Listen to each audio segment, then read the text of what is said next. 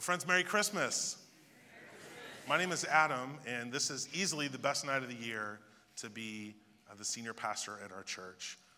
When we look at the nativity scene, it's a collection of unlikely friends. You have Mary and Joseph, who are bewildered new parents. You have shepherds, fresh off of the job. You have a choir of angels, and later, you have wise men that visited from the east. These are people from vastly different backgrounds that all came together to worship Jesus. And that's a picture of the vision at our church a community of unlikely friends following Jesus together. We believe it's vital that in such a divided world, we could experience unity here at our church through our love of Christ. Now, to have a little fun with that, we, you know, we tried to settle a controversy tonight.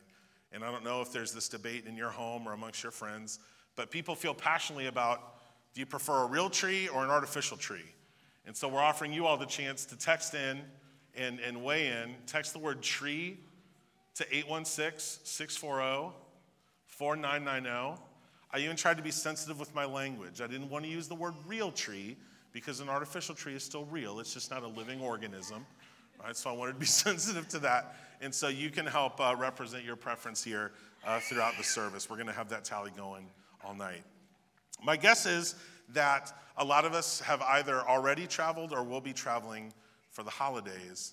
And I think, especially at Christmas, airports are a uh, unique environment, right? Because by definition, no one wants to be there. We're all trying to be somewhere else. And so we get really frustrated. And it is frustrating if flights get canceled or things are delayed. But we lose sight of how amazing air travel is, right? You're, you're going 500 miles per hour over 30,000 feet in the air, and we get real grumpy if the Wi Fi isn't working right right? We, technology can kind of spoil us, it makes us take things for granted. That's what modern life does. Now, when I was growing up, this was the pinnacle of handheld gaming, the Game Boy from 1989.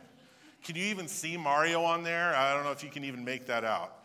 And kids like forget about trying to play like in a long car ride at night because this thing didn't light up at all. So to play the Game Boy, you had to like use a sundial and get it at like the proper angle in order to play it. So compare what I had growing up with this Mario game, which was released earlier this year on the Switch. No comparison, right? And so, kids, my question to you is do you even know how good you have it? And how did I get so old so quickly? Right? Technology makes us take things for granted. I wonder if anyone else has had a medical procedure that was an outpatient. Technology has made these so much more common, and it's amazing what people can have done and then be just out and about the very next day. It's incredible. So I'm amazed at uh, how quick something new and appreciated simply becomes the new standard. I think we can all relate as Chiefs fans uh, to say we've, we've been spoiled the past five seasons. So I've crunched some numbers and would like to present these to you. We're going to take a trip back to the before times. From 2007 to 2012, if your name was Tyler, it was not going to be good, right? And so these five quarterbacks combined in a total of 93 games for a win percentage of .337. Let's compare that with the first 93 games of our man Pat's career. And over the same 93 games, his winning percentage as a starting quarterback is 774. That's double. Is that good? I think that's good. That's good, right? So let's, let's have a little perspective next time we want to throw the remote at the television or jump on our text thread to yell about the Chiefs with our friends or complain online. We need to consider that maybe we still do have it good. Friends, a challenge in life is appreciating things that we've gotten used to. And the technical term for this is habituation. That's the diminishing of a physiological or emotional response to a frequently repeated stimulus. In other words, the more we're around something, the more we get used to it. The more we're around something, the less intense our response. And I think habituation definitely happens at Christmas. We get out the same decorations, we make the same casserole, we watch the same movies. And if we're not careful, we can hear the same message. The enemy of Christmas if there is one, is not secular culture or commercialism. It's overfamiliar, habituated apathy of Christians. Ooh, Adam put on a blazer and he's serious all of a sudden. the enemy of Christmas, if there is one, is not secular culture or commercialism.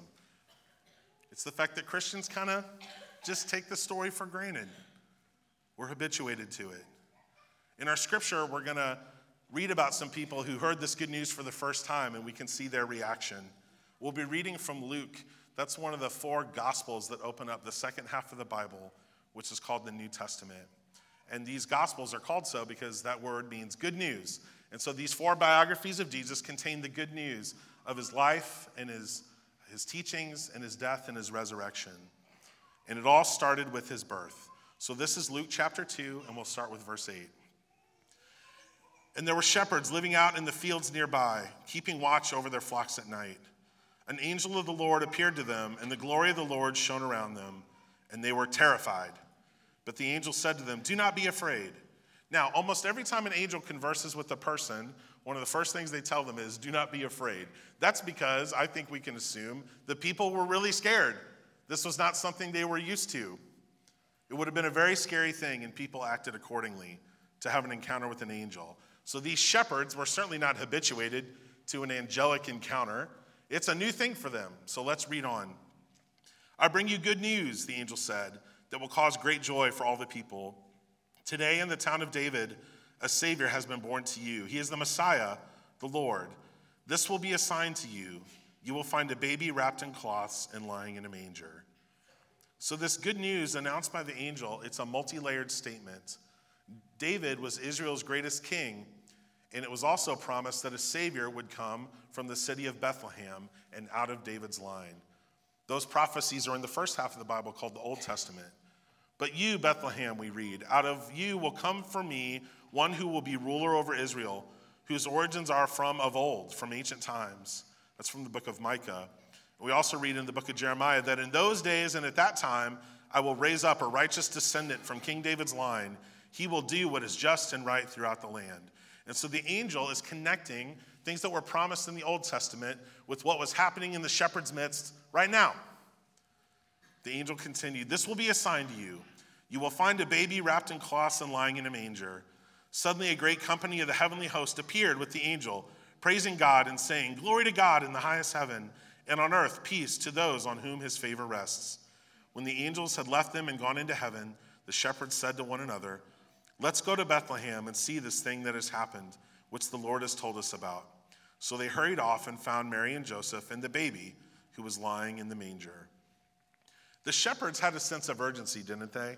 You ever invite somebody to something and they kind of give you a, a neutral response? Like, oh, yeah, that sounds good. Well, is that, is that a yes or no? Oh, I'll try to make it. Well, that's, I, I don't know what to do with that.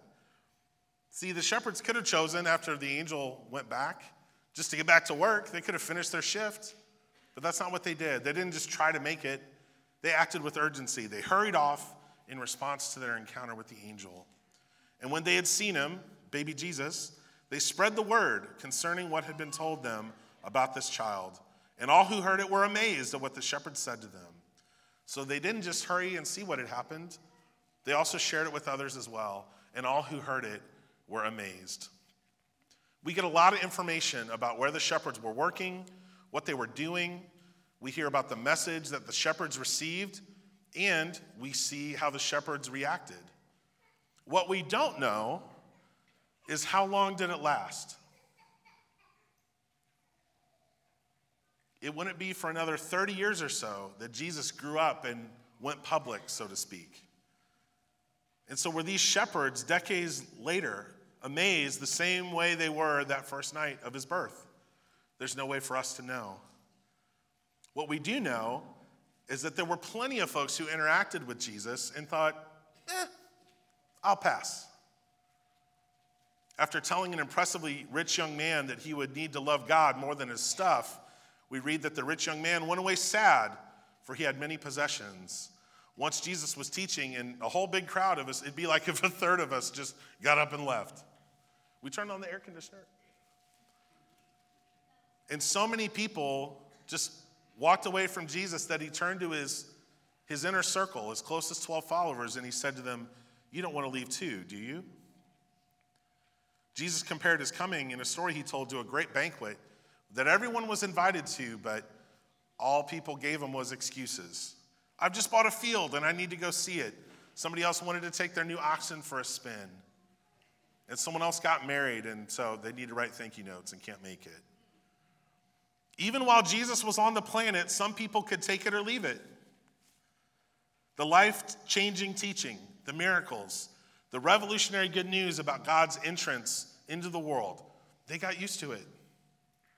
They weren't that impressed.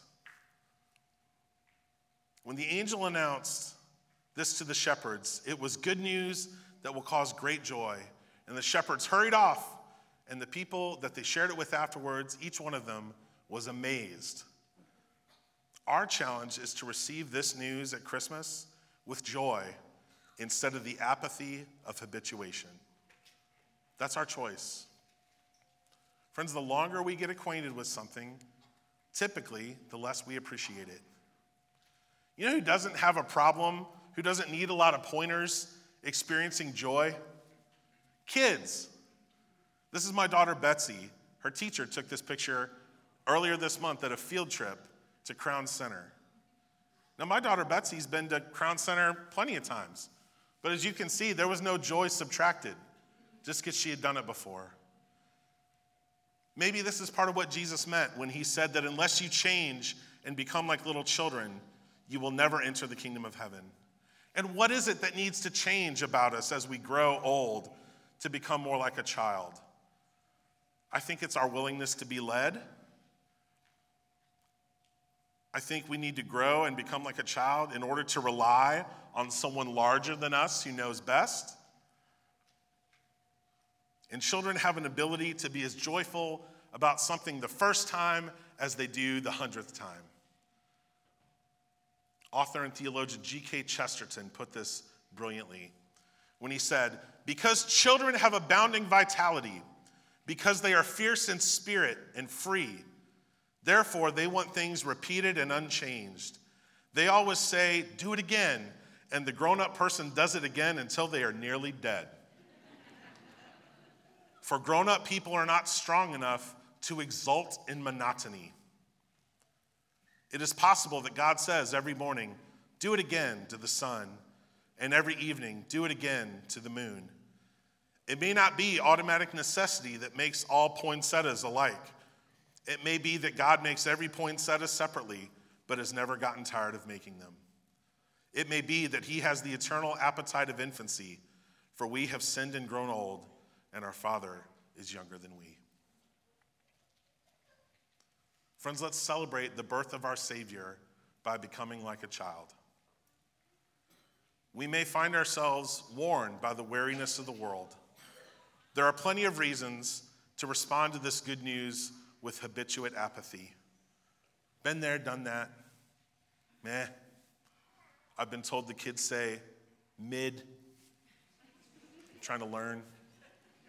It's mid. That's what's behind door number one. Apathy. Eh, take it or leave it. It's 5:32. When's dinner? Or we can choose to hear the story again as if for the first time. Jesus was born once in Bethlehem about 2,000 years ago. But God's joy in sending us a Savior is renewed every day. I believe as we come to the communion table, as we light a candle and sing a song about that first night so long ago that God receives it as if for the first time and says, Do it again. Friends, may the joy of Christmas be yours. And everybody said, Amen. Amen.